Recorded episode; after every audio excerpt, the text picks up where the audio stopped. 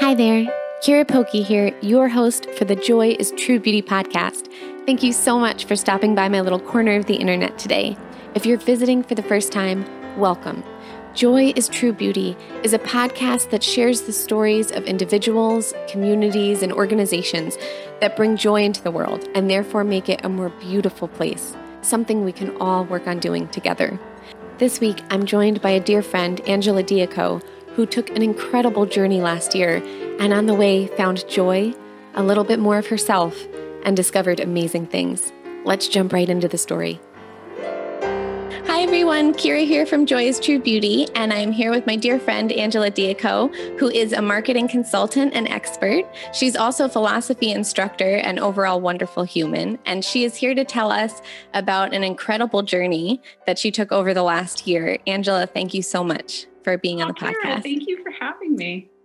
So, before we jump into questions about the journey, can you tell everybody what exactly it was that you did and a little bit of background about how it came to be? Yeah. Um, oh my goodness. So, I, uh, in August of 2020, I car camped across the United States. Uh, I drove from Boston, Massachusetts to uh, my most easternward destination, which was uh, Lake Tahoe, California, and drove back. Uh, and I was on the road for about three months, and that was majority of the time I was camping out in either uh, national parks, state parks across the country. Um, and there were, yeah, yeah, there were there were some times when I got, you know, completely desperate and had a little bit of a you know pandemic you know mind crisis of like i need a shower and i you know take a calculated risk about getting a hotel room. But um yeah for the most part i was out out in the woods for a very long time over the summer. So how did how did that come to pass? What made you decide to make that leap? Um well i, I mean first of all i, I do want to acknowledge just the I feel very privileged to have gone on this journey and, and even to be telling this story right now. I know that I was afforded, I was very lucky to be afforded a choice to go on this trip. And it was, you know, a minor miracle in and of itself that it even happened. Um, and yeah, it, uh, well, it's been hard for me to talk about because I know, you know, like traveling during COVID has been, you know, pretty much a, a no no. And I, well, you know, let me let me tell you a little bit about how it um, how it it came about. So it I, I chalk it up to mounting internal crisis uh, where um, you can imagine, you know, everyone, you know, the pandemic sits in and like about March of 2020, and everyone just starts feeling, you know, trapped. And you know, for me, it was feeling trapped, like not just by the virus, and and on the East Coast, we're very locked down at that time, and you know, throughout that time, but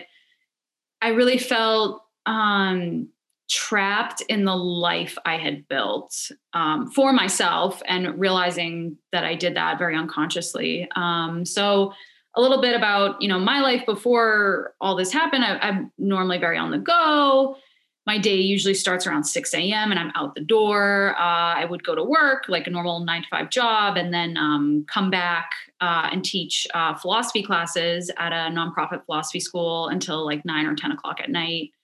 Um, and you can imagine like work life stressful, um, volunteering, um, all of that just sort of all went online all at once. And, um, you know, I was living in a, a, city that was pretty, had a pretty high case rate um, with two roommates. Uh, and uh, my father actually is a, is a physician. So he, um, you know, was exposed to actually exposed to COVID pretty early on. luckily he didn't get that. it crazy. Yeah, no, he um he had was someone talking to him in the hospital, you know, this is before everyone's, you know, like full protective gear. Mm-hmm. Um, ends up dying of COVID and he oh um oh my god. Yeah, it was it was bad and he but you know, he he didn't end up getting it. And so it was just like this crazy, you know, this is the intro to like COVID for my family. is like, oh goodness. So um, but so I couldn't go home. I actually couldn't see my family because my, you know, I didn't want to expose my roommates. Um, but I had this sort of like very miraculous sort of opportunity open up where, um, you know, my family has a, uh, a vacation house in New Hampshire where I sort of said, you know, like I'm going crazy. I really need to just like get away for a little bit. And I, I went up there. Um, and it was the first time in my adult life that I had been alone for more than a few days. Oh, really? Myself. And it to just self self reflect. Yeah, and it it was just crazy when I got when I you know at that point when I was there because I'm like, oh my god, I in my entire life I haven't, and I I felt like a completely different person. Like I I felt like I could hear my own um internal voice, like a, a more you know, like people were like, oh my god and then you started hearing the voices out in the woods like you're a crazy person but um but it wasn't so much that as it was more of like my like who i authentically was was actually just coming to me for the first time. And you know i that's time, wonderful. Yeah and it uh, you know at the time i was i was 30 i mean I, I turned 31 while i was on the trip but um yeah and i was like oh my goodness how could i have ignored this part of me for all of this time? Um and also just being uh, you know out in in nature. I mean i think everyone had this experience in 2020 when they they hopefully like found that just even like the quiet just solace of like your your plants you know like being around something that you know we are ultimately a part of and and mm-hmm. to honor that and and to feel how healing it is to even just be around like even if it's a, a patch of grass like it's it's very calming and um and the silence of it just sort of I mean, it was very accepting. It, the, you know, nature doesn't ask us to be anything other than ourselves. It accepts everyone, um, just by nature of its of its being. Um, so yeah, so I'm I'm you know up there, and then the you know the crisis keeps building in a sense where um, you know, I felt this complete. You know, what really I was doing was like grasping for any kind of control I, I could have, and mm-hmm. um, mm-hmm. you know, we we suffered a round of layoff, a round of layoffs at the company I was working at, which was you know all things considered, I was so grateful to have a job, but it was like, you know, watching people go through this crisis themselves is just very like, like, and feeling like you can't help and you can't do anything about it was, was tough. But then, but then George Floyd is killed. And I'm just so like incensed by that, that like, I was so angry that uh, there was such blatant disregard for human life and for people of different skin color in our own country. And it, it really exposed my own ignorant a lot of my own ignorances. And i'm i'm you know i'm white. My i mean granted my father is um is of italian descent. He came over here but uh, you know we live a very privileged life. And i'm mm-hmm. you know it exposed all of these ignorances i had about you know my own privilege you know what's going on in this country and my like own naivete that you know oh yeah everyone wants what's something better for for everyone else. And i it made me think of you know like what am what am i doing? What am i doing for my fellow man? And i i mean it really reinforced the the mission of the philosophy school that i teach at that um it, one of their core sort of mission statements is to create a universal fraternity that honors and dignifies that which is human in each of us um, and is dedicated yeah and is, is dedicated to highlighting what is you know what is unique and, and special about each person while still um, respecting the inherent dignity of the human being and the inherent um, you know transcendence of of the human being and but but at the same time it felt you know all of a sudden my teaching just felt very ineffective because it's like you know of my own because of my ignorance and because of everything that's happening i felt just so woefully unprepared mm. to to talk about these things and i'm you know, I'm realizing like we're at a turning point in history and like what, uh, you know, what does that mean for me in this, this life that I built? Um, and then, I mean, sort of the, the straw that broke the, the camel's back. I mean, just aside from not feeling like I belonged in my own life, uh, was uh, we had a close family friend uh, pass away, um, and not not because of of COVID, but actually because they were so um, afraid and so um, stressed about the the situation that the mm-hmm. the virus had created. Just like you know, like worried about losing his job and and supporting his family and you know all these coping you know trying to find a way to cope and he had just expectedly died um oh, i'm so sorry i don't know i just kind of thought like wow like you know there really are no guarantees like if i really did die mm-hmm. tomorrow like what would i have accomplished living this this life that just felt like like almost like uh like a like a skin that you needed to shed. Um, like I think of like a snake. Like when a snake mm-hmm. sheds its skin, if it doesn't shed its skin, it actually dies. That like when you're I not know that actually. Yeah, and it's it's it's um, we talk about it a lot in the in some of the classes that I teach because the symbolism of the snake is so universal for wisdom. And it's because of that metaphor of the shedding of the mm. skin that you need to constantly be and you know sh- snakes like shed their skin like 4 to 12 times a year. So it's like this idea of you're in a state of constant renewal. Oh wow. I love that. Yeah. Yeah. And so like you're and it's just you know at the end of the day like it's just your outside covering. It's you know like what your job is and your clothes and what kind of apartment you live in or maybe you know it's all those things that are outside coverings. They're an expression of what's within you but it's it's something that you you can't be attached to because at the end of the day like we're always you know we're constantly changing. Like life is mm-hmm. constantly asking us to change. And you know even beyond the outside things like even your own identity like that changes so much throughout um throughout your life. So i i just kind of am like all this is happening. And i hear this almost like this idea it's not like a voice or anything but this idea which is like just just to leave. And it's like like jump like jump out of this world and like out, of your life here. And uh, I, I, don't know like out into like the void. I mean that's what i kept saying is i'm jumping out into the void but it was more of an idea because i thought you know if i had if i died tomorrow what what would i you know have wanted to have done? And one was you know to travel to you know see the country. You know we yeah. live in such a, a huge country that has so many different people and from different backgrounds and and all these amazing stories. And i thought you know i've only ever seen this you know teeny other than you know like a weekend vacation here or there like this teeny little part of it.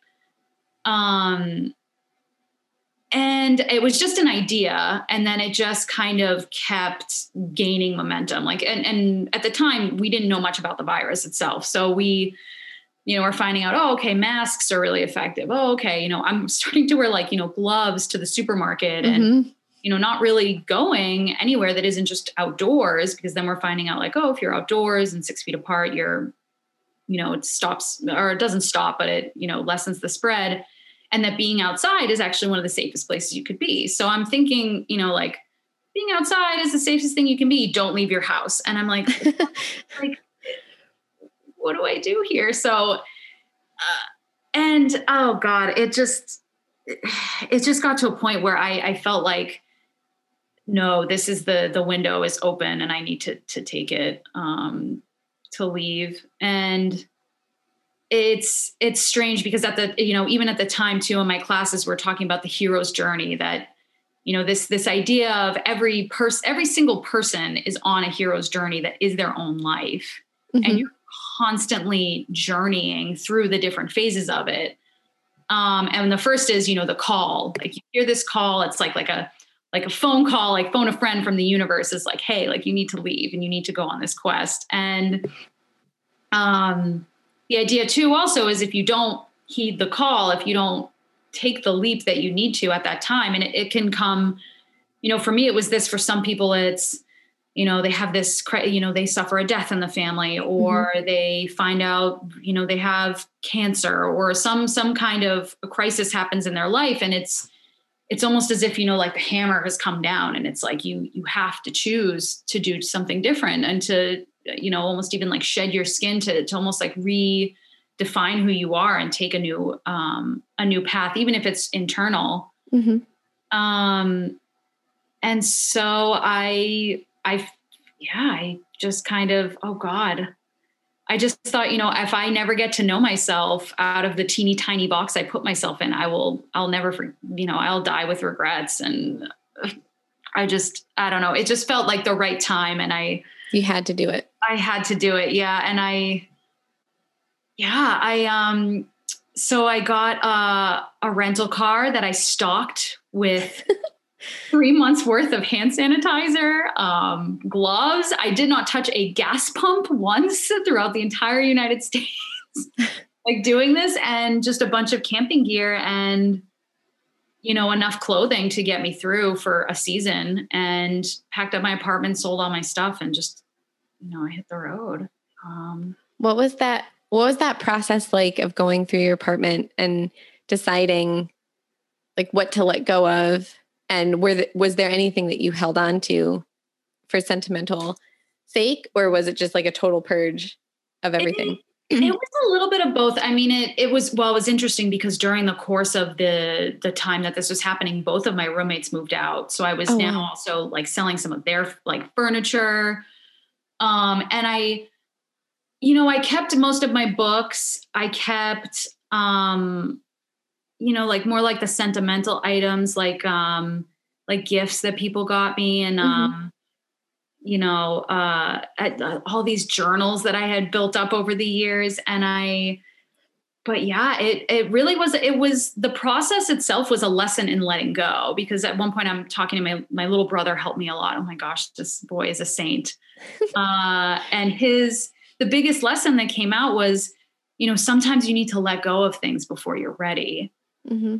Because I loved the apartment I was in, and I, you know, I, I almost even had it all to myself because my my roommates had sort of fled the premises. But, right.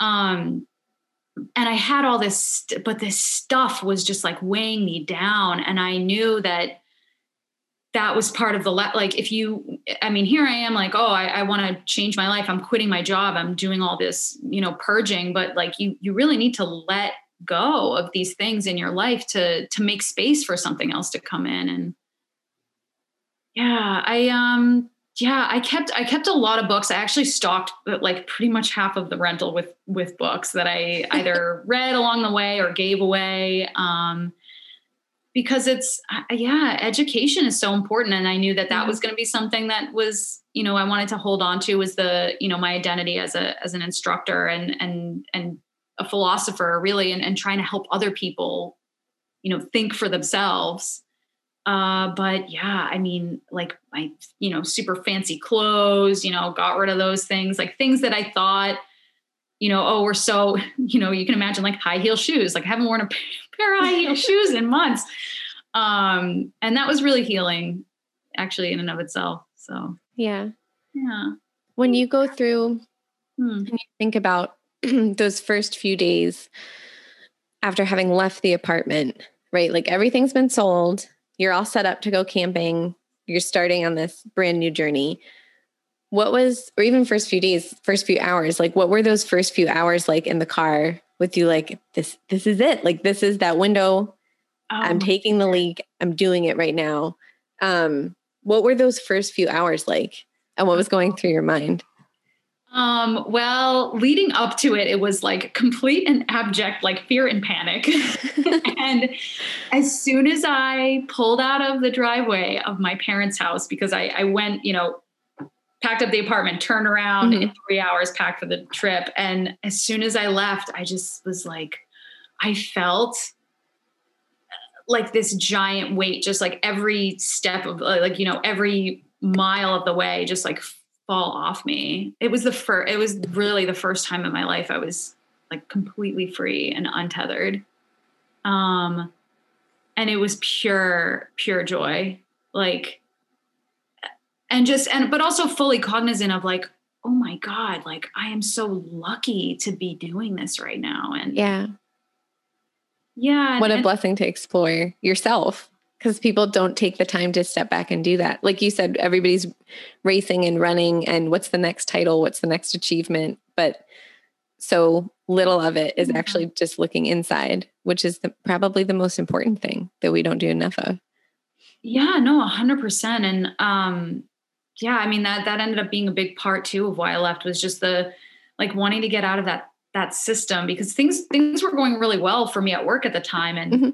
you know, people are like, you know, you're crazy. Like people are, you know, like looking for a job right now. Why would you do this? And I just thought like, there's there's more than just than just that i mean i know granted too like again i, I really don't want to discount the fact that people are, are really struggling like right now but it i mean for me in my situation i just felt like if this is an opportunity that's only going to present itself once in a while like what am i going to say oh yeah actually i just wanted to you know rank up some dough while i was right you know, at home but Yeah, no, but uh, yeah, that first God, that first drive, I was just laughing the whole way, like just oh, that's so good. like, yeah, singing in the car and like, you know, I had my big like ridiculous John Lennon sunglasses that I immediately like never wore again because it's just like, where are like what are these? They were like one thing from the apartment that I was like, yeah, sure, those belong on the road, but.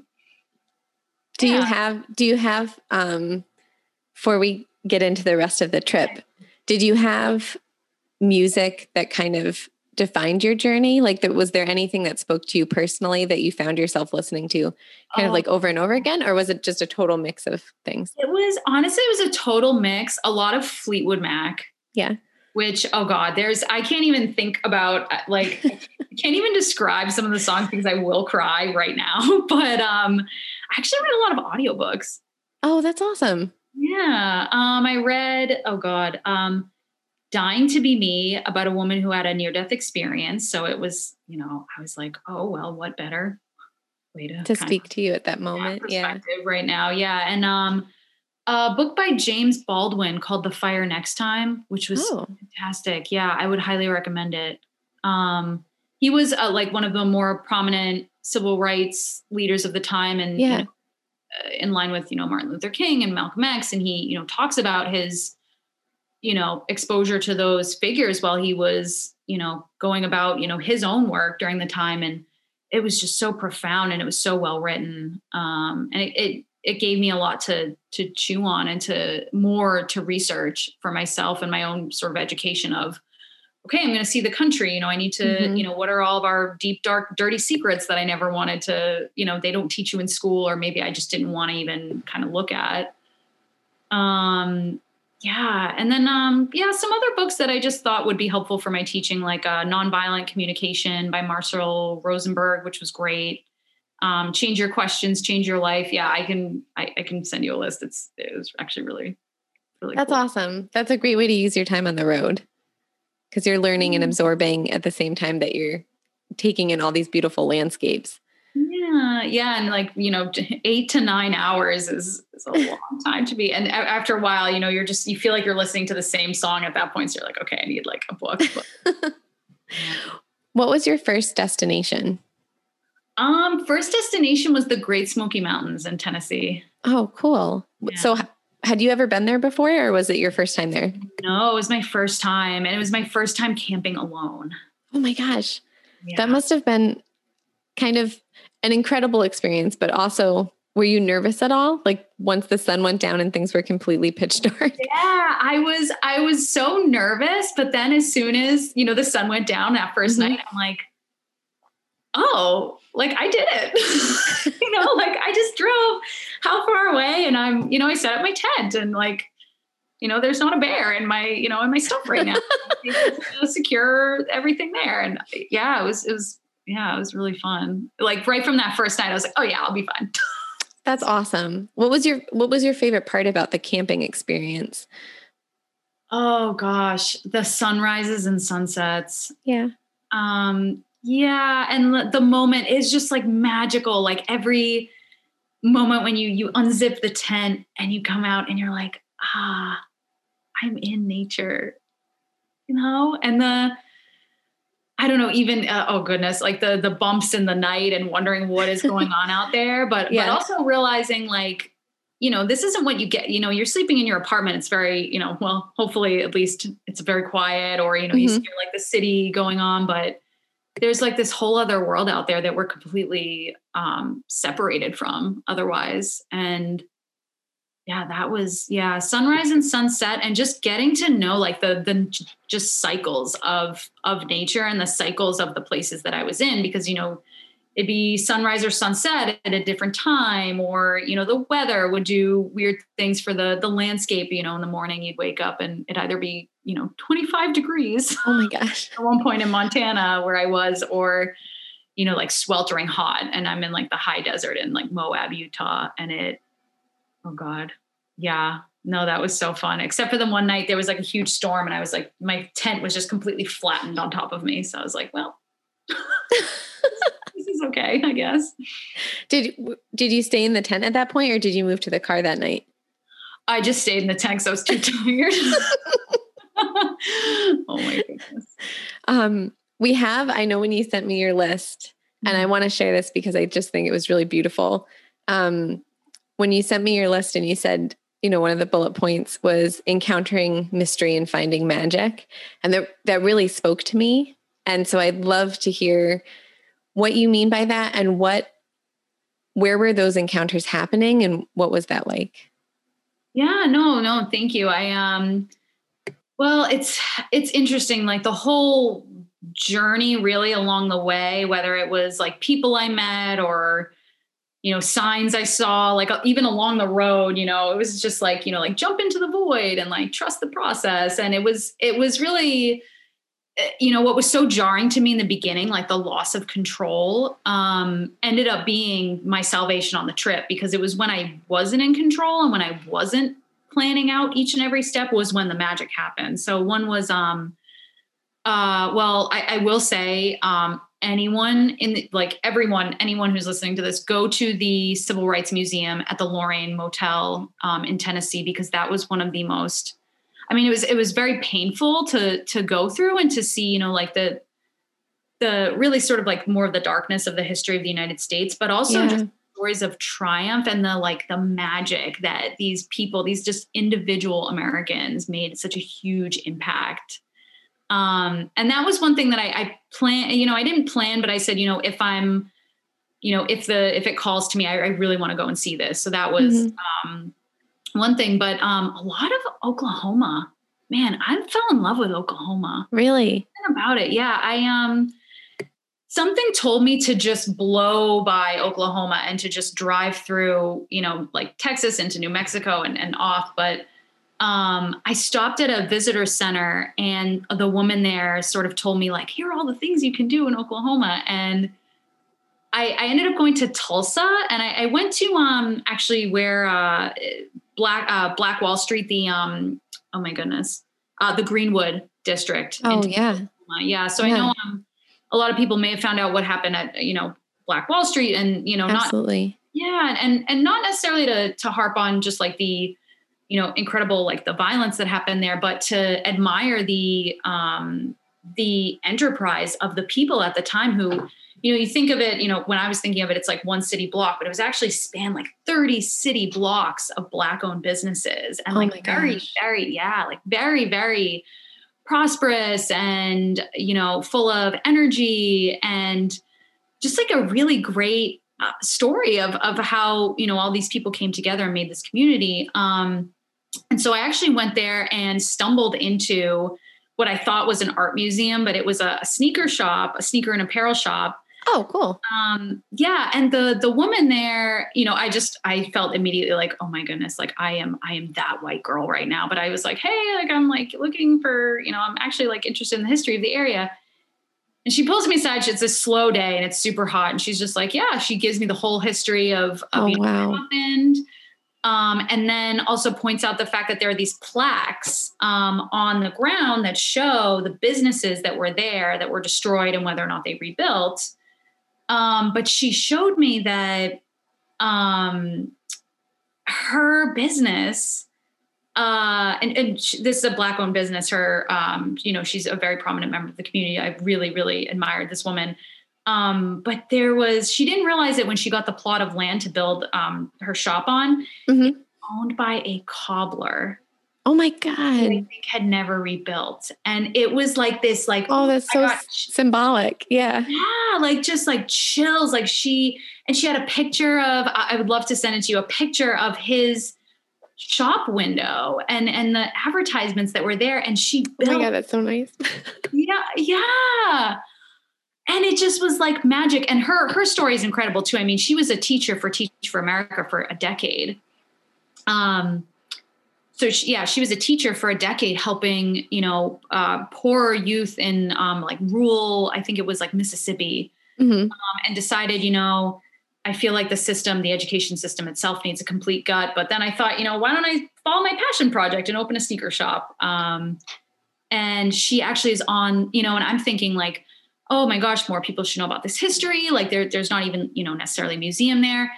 And she just sighs and goes, "Yes, I'm I'm actually on the committee. I'm I'm working to actually build that for Wow, that's incredible. And I just felt like, wow, like to put on like you're a business owner, you're doing all this work for the community. You took time out of your day to like tell me where to go around town and you know, tell me about the history of the area. And I just was like, and I, I wasn't even, I was just planning to drive right through the state and something told me to go there. Um yeah.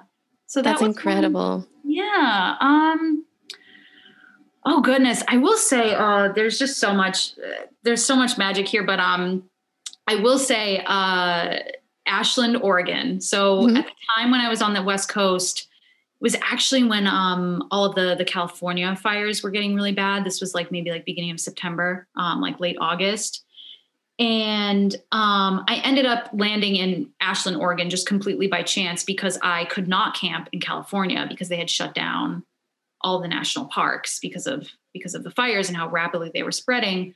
Um, and you know, the night I get into Ashland, there's actually a fire that starts there. Oh my gosh! And it just yeah. So I was like, oh my goodness. And I'm trying to make my way up to Portland. I end up I can't make it up there because they actually had to close down the highway. And also the I mean, like at one point you're driving the highway, you can't see like 30 feet in front of you. But so I land in Ashland, Oregon, and I just meet, I, I walk into this bookstore one day. I'm like walking around this park and I just like am called to this bookstore and I meet this, these two business owners that are just so wonderful and full of like magic. It was just like the most magical bookstore. It's called the Treehouse, Secret Treehouse Bookstore. Oh, I love that name. Yeah, yeah. Oh my, it was every everything magical you can imagine was in the store. And um and I'm thinking, you know, like eh, you know, uh, at one point I'm like, you know, I need to stay outside. I want to limit my exposure. You know, mm-hmm. anytime I even thought I was within six feet of someone, I was like, okay, I need to be, you know, and I had two weeks worth of food in my car at any one time, just in case I needed to like, in case I got sick, I was going to stay in the woods. But, but then I also thought, you know, like these business owners are really suffering right now. And uh, it was, so anyway, so I go into the store. These women are just fantastic.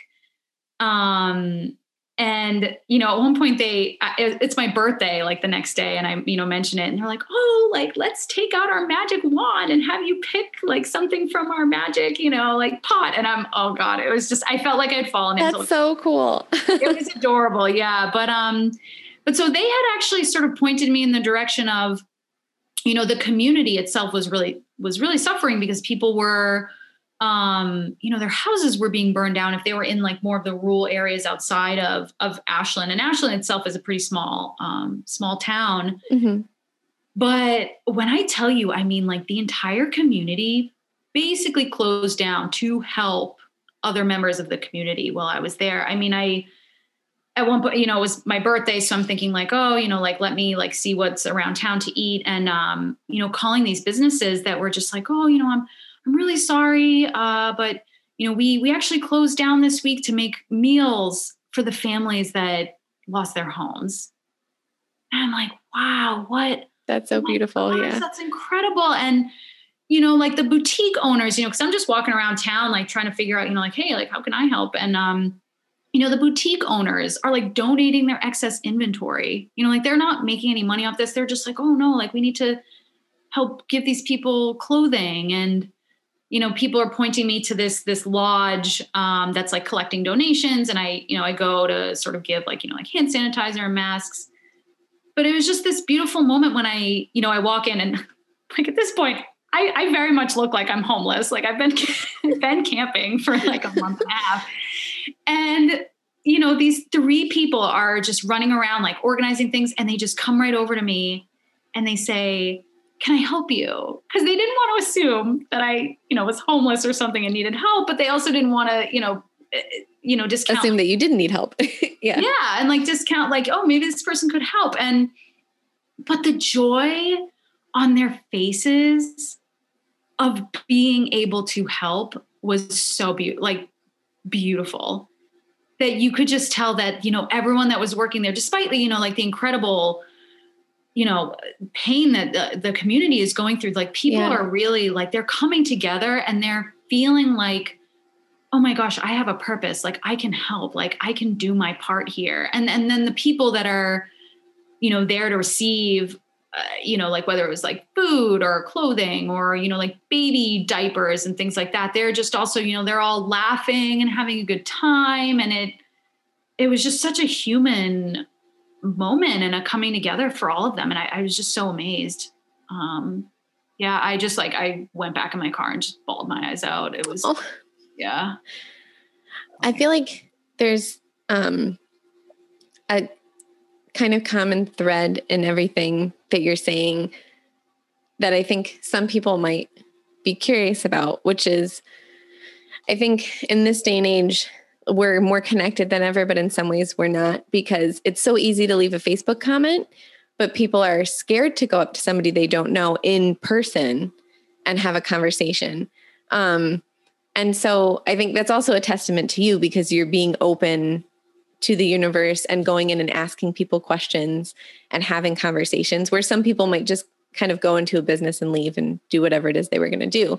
Um, so I think it's definitely a testament to like how you welcome the world into your space. But I think for, for some people might want to do that, but they don't know how to get started. So like, how do you, how do you get over that, that nervousness or that fear? Like you're in a new place, you're all alone you want to learn more, but you're like, ah, I don't want to bother this person, or maybe you're just too shy. Like, how do you get over that moment so that you can open up those amazing conversations? Yeah. Oh no, that's a great question. I um honestly, I mean, it's it's one part just kind of feeling people out, like, oh, okay, like you know, like you kind of tell, like, okay, this person is super busy, or you yeah. know, like, yeah, this person's just kind of, oh, you know, I'm standing at the desk, or you know, checking my watch outside, and yeah just i don't know i think to to get over that initial um you know sort of uh, perceived barrier between people it's just to recognize like we're we're all human human beings and everyone has like everyone has an incredible story. I don't care who you are i don't care what it is you do what you know where you've you've come from or or how you know seemingly little you've done like everyone has this story of like and sometimes they don't even know it yet themselves like personal triumph or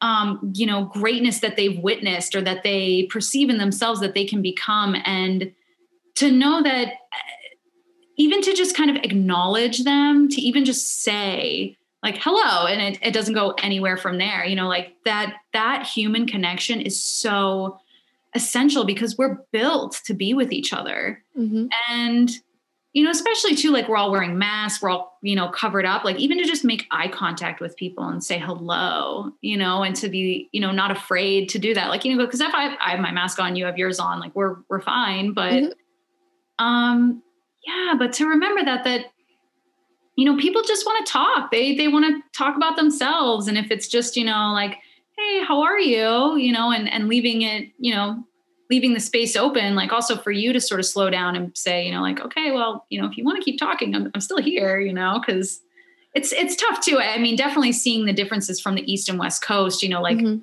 I go to a place like Idaho and have an hour long conversation with the person at the laundromat. You know, like. And, and that's something I really wish the East Coast would do more, or just people in general, just to like take like to be someone said it on my trip that you know you're precious enough for a pause oh i love that, that yeah that's that beautiful people, quote. yeah that people are precious and to re- and even just to acknowledge them in those small ways. I mean like that could really make someone's someone's day. So you just brought up idaho specifically. Where were there other parts of the country that you traveled to that you're like wow this is so different than boston but i love it mm-hmm. because of because it's different. Or like what other kind of regional differences did you see that kind of sparked some joy yeah i um well oh my goodness well first of all being in the in the tetons in wyoming was just the most spectacular beauty i've ever seen and it was this really interesting coming together of at least from my perspective of you know like wild wild west meets the entrepreneurial spirit meets also like very sacred Native American culture. Absolutely. Um, and that the great equalizer between all of them was nature.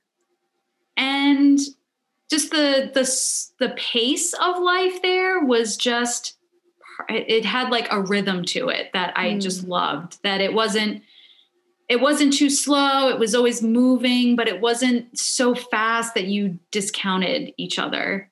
Um, and that i mean then that's that's nature right because nature is always you know like the a tree doesn't wake up or you know a plant doesn't wake up and say like oh you know i'm tired i don't want to i don't want to grow today but um, right? But but it's slow and it's measured and you see these giant trees that are like you know sometimes thousands years old. Oh my goodness sequoia. Everyone go to sequoia national park. That was incredible. But it starts so slowly and it's it's a testament too to people. Like we we don't grow like sprouts you know like we're we're all in a state of becoming like and it, it's very it's and it should be slow and sustained so that we can you know stand on a on a root on some rootedness um there but uh yeah other than that um moab utah oh my goodness yeah. the people there are fantastic i i ran into a group of you know people on the beach uh, a woman said you know hey, me and my friends are over here if you want to come talk to us. and, That's so nice. Yeah, I'd like just had like a 15, 20 minute conversation with these people. You know, they asked me about my trip. I told them, like, yeah, and I'm going to be here on my birthday. And they're like, come back and we'll throw you a birthday party. you know, in my mind, I'm like, oh my goodness, being around more than three people is like dressing you up. yeah, yeah. But but I just was so heartened by that. There's the people were so open um in those places. And I someone once told me you know like the desert is a different place because there's there's so much um wide open space like the energy like flows through it different. Oh that's so interesting. Yeah. So yeah and then um also too just just going through places of the country like like in uh I, I said how much i loved oklahoma um but like just seeing and and also i mean like seeing where people's beliefs come from. I mean when you're when the only thing within 50 miles of your house is like a barbecue joint, an oil, you know, those I, I, don't even know what they're called, but they look like little ducks, like taking oh, out. Yeah. yeah. Um like Beverly Hillbillies, the oil rig things that yeah, you see in the yeah. beginning of every episode. Yeah. yeah. And um and like a church, and you know, I, I don't mean to, you know, knock the church or anything like that, but um but you know like when when you see that there's just this like you know like there's there's not much exposure to other ways of life or other people and it, like you can't help that i mean like no one can help you know where they where they were born you know mm-hmm. like and or what kind of family you're born into and maybe you know like you know you're three or four generations of people living in the same space and you know, it just made for a really interesting conversation with people because, you know, they were like, wow, you know, wow, I can't even imagine like traveling farther than, you know, like the 10 miles away from me right now. Or yeah. it, it made me so grateful, but it also just showed me, you know, how much of the United States is is still undiscovered by Americans. And I don't want to say undiscovered, but like just unexplored and un- underappreciated, really. Yeah. And I also feel like just like hearing you talk about it, like learning about other people from all over this country alone, because like this country is huge and and diverse, but then there's the world too, right? But when you enter somebody else's space and you, like you said, you learn about where they came from, where their beliefs came from, and it helps us, I feel like it helps us to grow empathy and understanding before judgment occurs. Because yeah. if you don't know why somebody feels the way that they feel, it's kind of hard to I mean, we do, we all do it. We a hundred percent, we all judge because it's, I feel like it, that's also a natural thing, right? We see something we don't agree with and we're like, mm, I don't know about that. Um, but if you take a moment to understand the person and you share your story too, and you both learn and, and there's some understanding and empathy that grows and that brings us together in beautiful ways. Yeah, no, no, you said it perfectly that yeah it's uh, that was another big big theme too on the road was just the the judgment because you know you go from state to state you don't know how people are handling the pandemic. It's like oh my god yeah. you know new mexico it's like at the time it was like if you're from out of state like get out. I'm like oh okay of course correct oh really? No. Yeah. please don't pass and, our borders at the moment. Yeah. Yeah and then you know in the meantime i'm seeing you know like brochure is dated dated 2020 like come visit north dakota. Like come visit the dakotas and I'm like, oh, is that real? Is that a misprint? And it's like, no, no.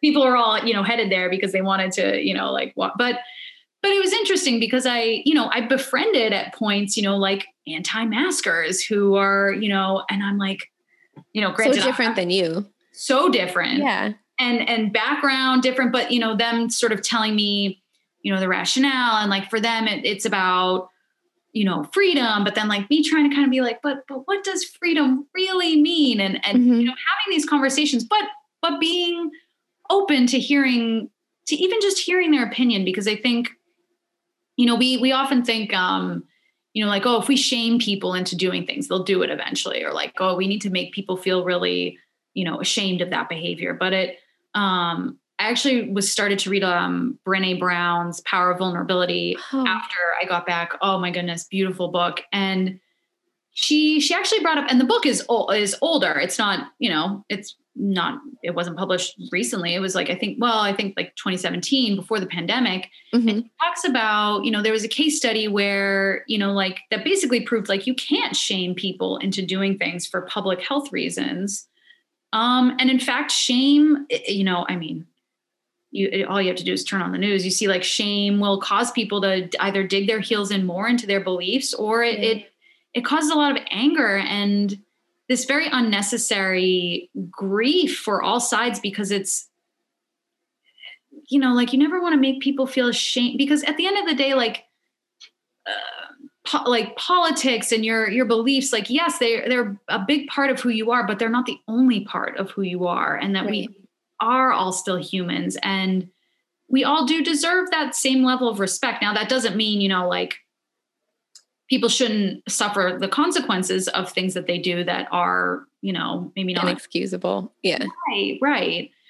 But to at least start to come to that that understanding where like you really don't know where anyone is coming from in any situation and eh, you know more so even than that it's it's about you know education like making sure like people have the right information about what's happening around them. Absolutely. And yeah, and that they've, you know, and this is, I mean, there are no quick fixes to that. It's not like, yeah, education, everyone go get one, you know, like, and right.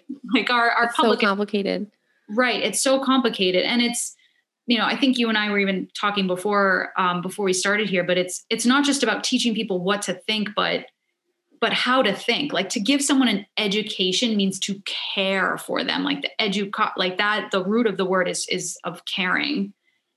And it's to care enough for people that that they'll be able to make their own decisions based on truths that they uncover within themselves but not just you know the self that is like the fall oh goodness i could i could go off on a, a, tangent now about like you know the, the real self you know the authentic self you know whatever mm-hmm. but but if people aren't connected with that authentic self within them like they're not going to be able to make those decisions that take into account other people or you know even their own best interest. Right. But it's a, it's a matter of education. It's like how do you i mean really like teach people how to take care of I don't know, take care of themselves, but but that's not not the not what I'm trying to say. But yeah, the crux of it is is you know like to have a little bit more understanding um, with people because again, yeah, you don't you don't know where they're coming from.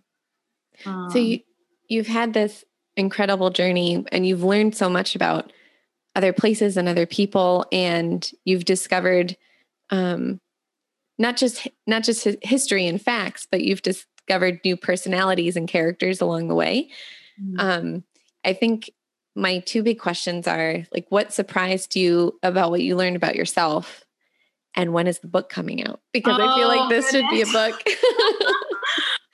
You're so sweet. Well, um, you know, I will say, okay, so there's there's one like sort of character I did I did want to talk about. Oh um, yeah, go for it. But it but this person helped me I mean, like really understand myself. So like things that I even just like things I took back with me was um, you know, to see the the greatness of of the American people and, and individuals and the resilience of their spirit through all of this, through the fires, through the pandemic, through mm-hmm. I opened up my business three months ago. What am I gonna do? Like that is inspired my own sort of, oh my gosh, like I have I have parts of me that are still undiscovered that I can bring to the world that I I wouldn't have found, you know, sitting at my sitting at my desk or, or you know, not engaging in projects like you are, like with this podcast. I'm sure like this has been so healing for people. And and probably also for yourself. Like I a hundred percent. I yeah. like after every conversation, I'm like, how do I get to have these conversations. Yeah. And I almost feel a little guilty. Like I'm so fulfilled by the process at, at the end of the day that I'll get off this call with you and like do a little dance around the house for a little bit because because I'm it's just such a wonderful thing to hear other people's stories and to understand the joys that have come into their life. It's really wonderful. But it's a privilege too, like you said.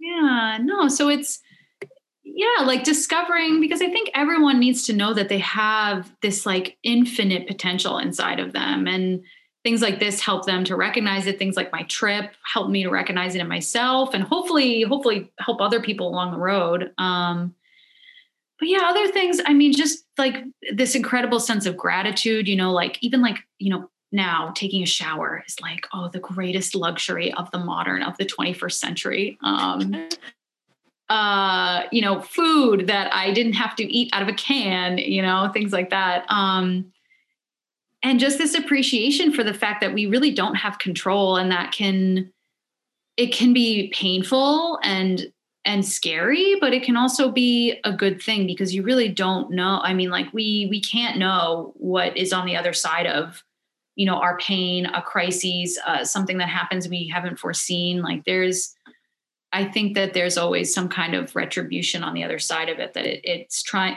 life is trying to help us evolve and yeah that was um yeah that was one of my biggest takeaways. Oh can you hear me okay? Yeah okay. Um but i did want to say um oh my goodness the homeless community is one community i in idaho falls i met this group of people. I've never been so well so th- talk about the human connection you know someone just like waves at me and this person is completely covered like head to toe. Um like you can only see a slit of their eyes but they're very mm-hmm. kind eyes. And i'm like well stranger danger. But then i'm like no something's telling me to go over and talk to this person. So this this young boy he's actually 21 years old. He's homeless.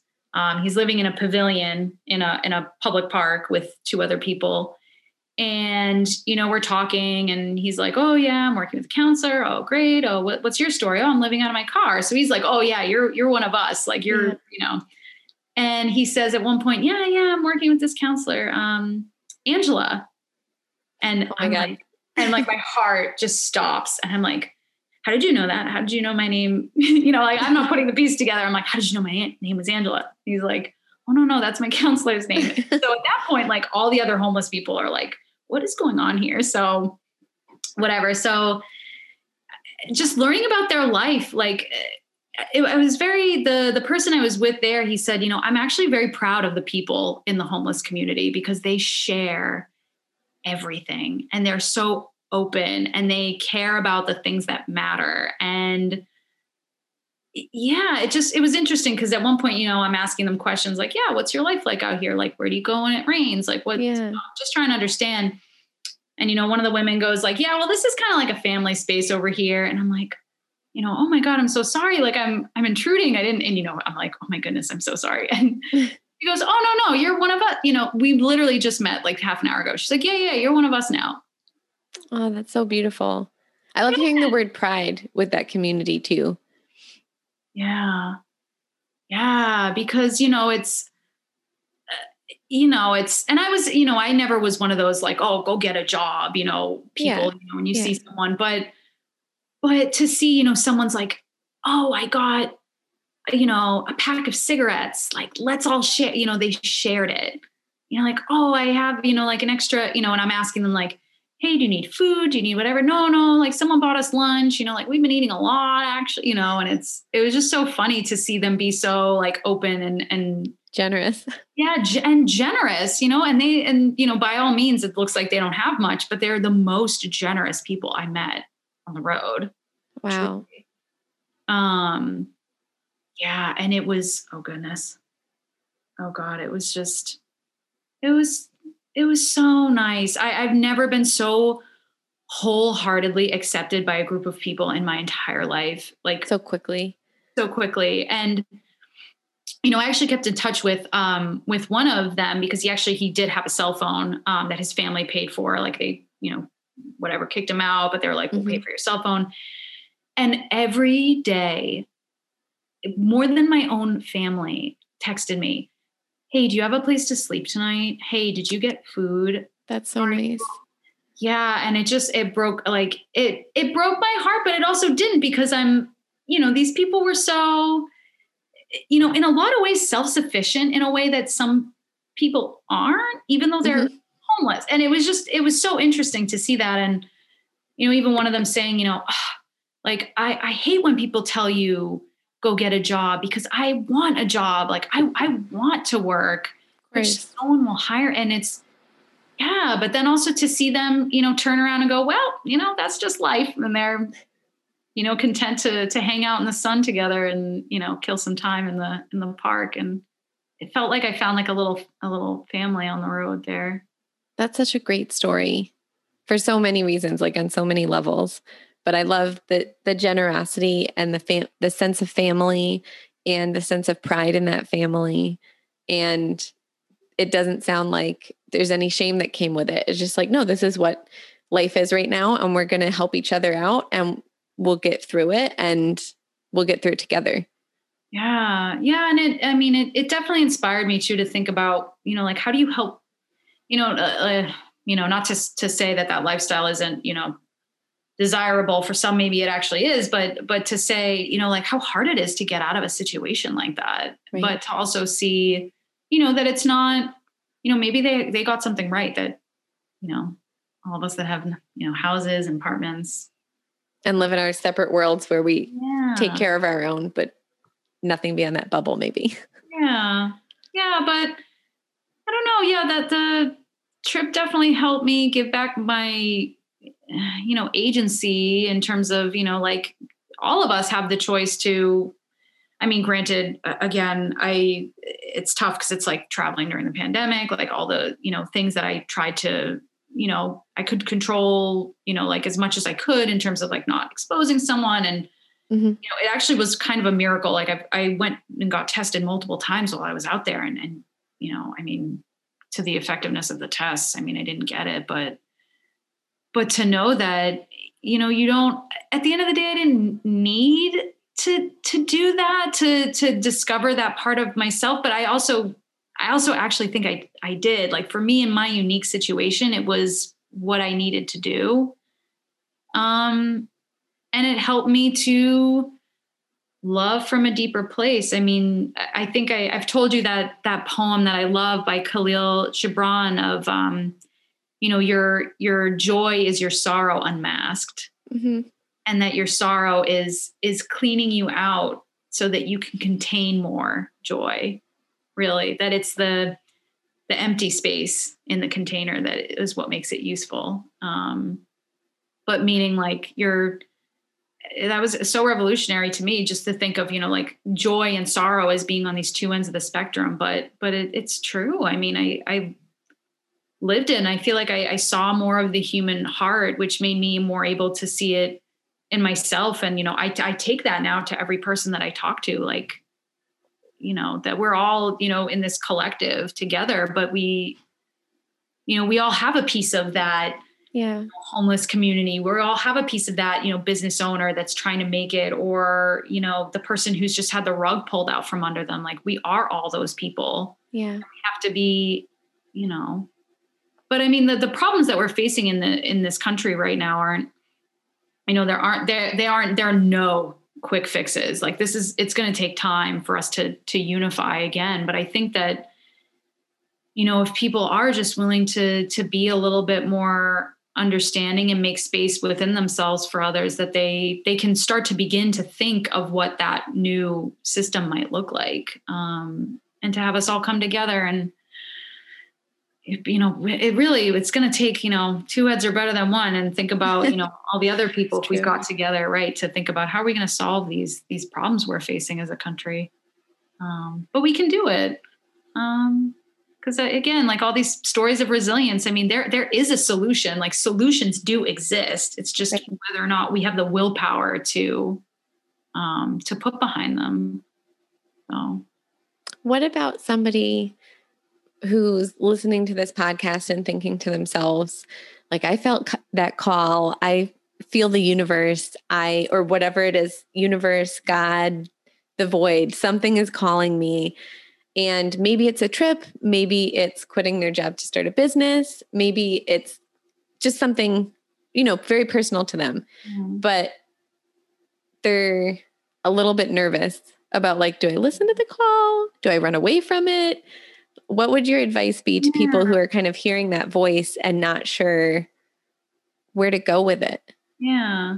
Well, I'll give you I'll give you my East Coast answer and then my West Coast answer. So okay. the East Coast Sounds answer good. is always have a contingency plan. So um, and this is actually more of like a uh, like a Stoic philosophy. Like the Stoics are having very much like a renaissance right now, but um, the one of the core teachings that they espouse is actually um, it, it actually is it's interesting because it became what is now known as like the Serenity Prayer. So like God grant me uh, the serenity to accept the things I cannot change.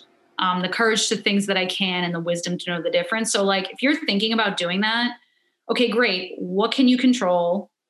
Okay, great. Like put in that contingency plan of like, okay, if it fails, like what do I do with here? You know, what, you know, what do I know I can't control? Okay, well, I will accept those things if they happen because I thought I didn't have a choice. You know, mm-hmm. like you don't win anything by by never wanting to fail. Um, but then my West Coast answer is um if you if it is truly within your heart, if you know if there is a deep knowing and and it's it's different for everyone. No one can tell you, yeah, it's a good time, it's a bad time, whatever. Sometimes it's it even behooves you not to ask.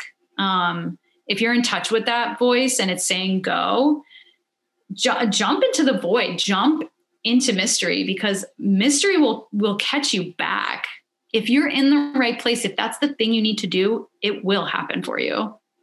Um, and even if it fails, maybe that failure is one step in the journey to the ultimate goal you want to get to. But you needed to fail first in order to get to that next place. Um, yeah, I love that. That's so perfect.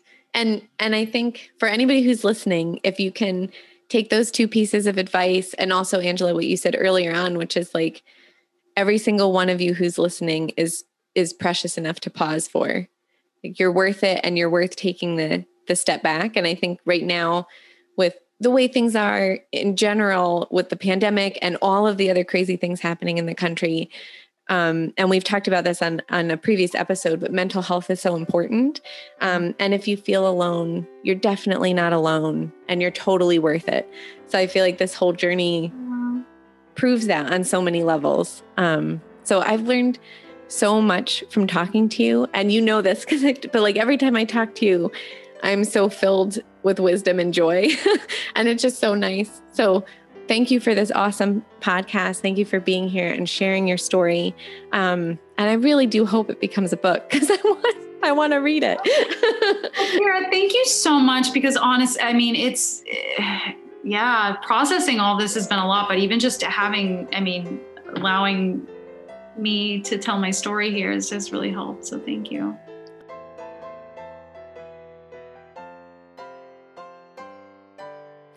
Thank you so much for spending your time with Angela and I today, and thanks to Angela for telling us about her incredible cross country journey. The wisdom and discoveries that she shared, I hoped sparked joy into your heart and inspired you to help share joy with others that you meet along the way. Special thanks to Alana Thayer, who designed and created the branding for Joy is True Beauty, and to Mark Duren, the talented musician who composed the music you hear in every episode.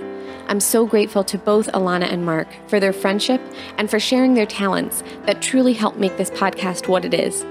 If you've enjoyed this episode, please share it with friends and family and subscribe on the streaming platform of your choice so you don't miss any future episodes. I would also be so appreciative if you'd go to iTunes and leave a review if you like the podcast. Head over to the website joyistruebeauty.com for more content on joy and to subscribe to our email list to receive updates on the newest episodes and new content as we move forward. Be sure to follow along on Facebook and Instagram and join the Facebook group, The Joy Cafe, to be part of a kind and joyful community. Now it's your turn to go spread some joy. So, in this episode, Angela talks a lot about talking to people and just sharing a smile asking people how they are and really meaning it. It doesn't necessarily have to be a stranger. I know it's difficult in the current environment, especially with the global pandemic. But I want to challenge you next time you talk to somebody in a meeting, or perhaps next time you talk to a friend or a family member on Zoom, to not just exchange pleasantries, but really look that individual in the eye, give them a big smile, and ask them really how they're doing. And then just be there to listen. You have no idea how much joy and connection that brings. In a very disconnected world right now, we all need that. I hope you have a wonderful rest of your week, and I can't wait for the next episode when we can talk again. Until then, wishing you great joy.